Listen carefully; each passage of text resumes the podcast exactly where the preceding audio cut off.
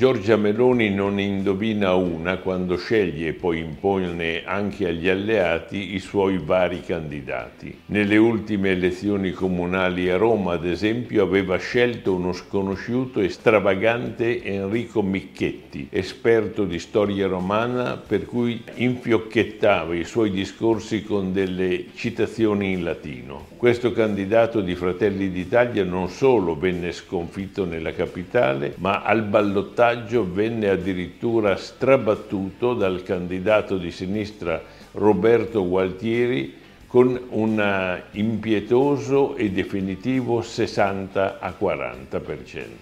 Per la presidenza della regione Sardegna si è ripetuto lo stesso identico copione. Meloni ha voluto imporre il suo candidato Paolo Truzzu, che ha perso ben il 13% dei voti a Cagliari dove era sindaco. Ciò vuol dire che lo hanno battuto proprio coloro che lo hanno visto in azione. E questo deprimente risultato conferma che la Meloni non solo non ha una classe dirigente alle spalle, ma non vuole neanche aprirsi ad altri possibili talenti perché si fida solo dei suoi.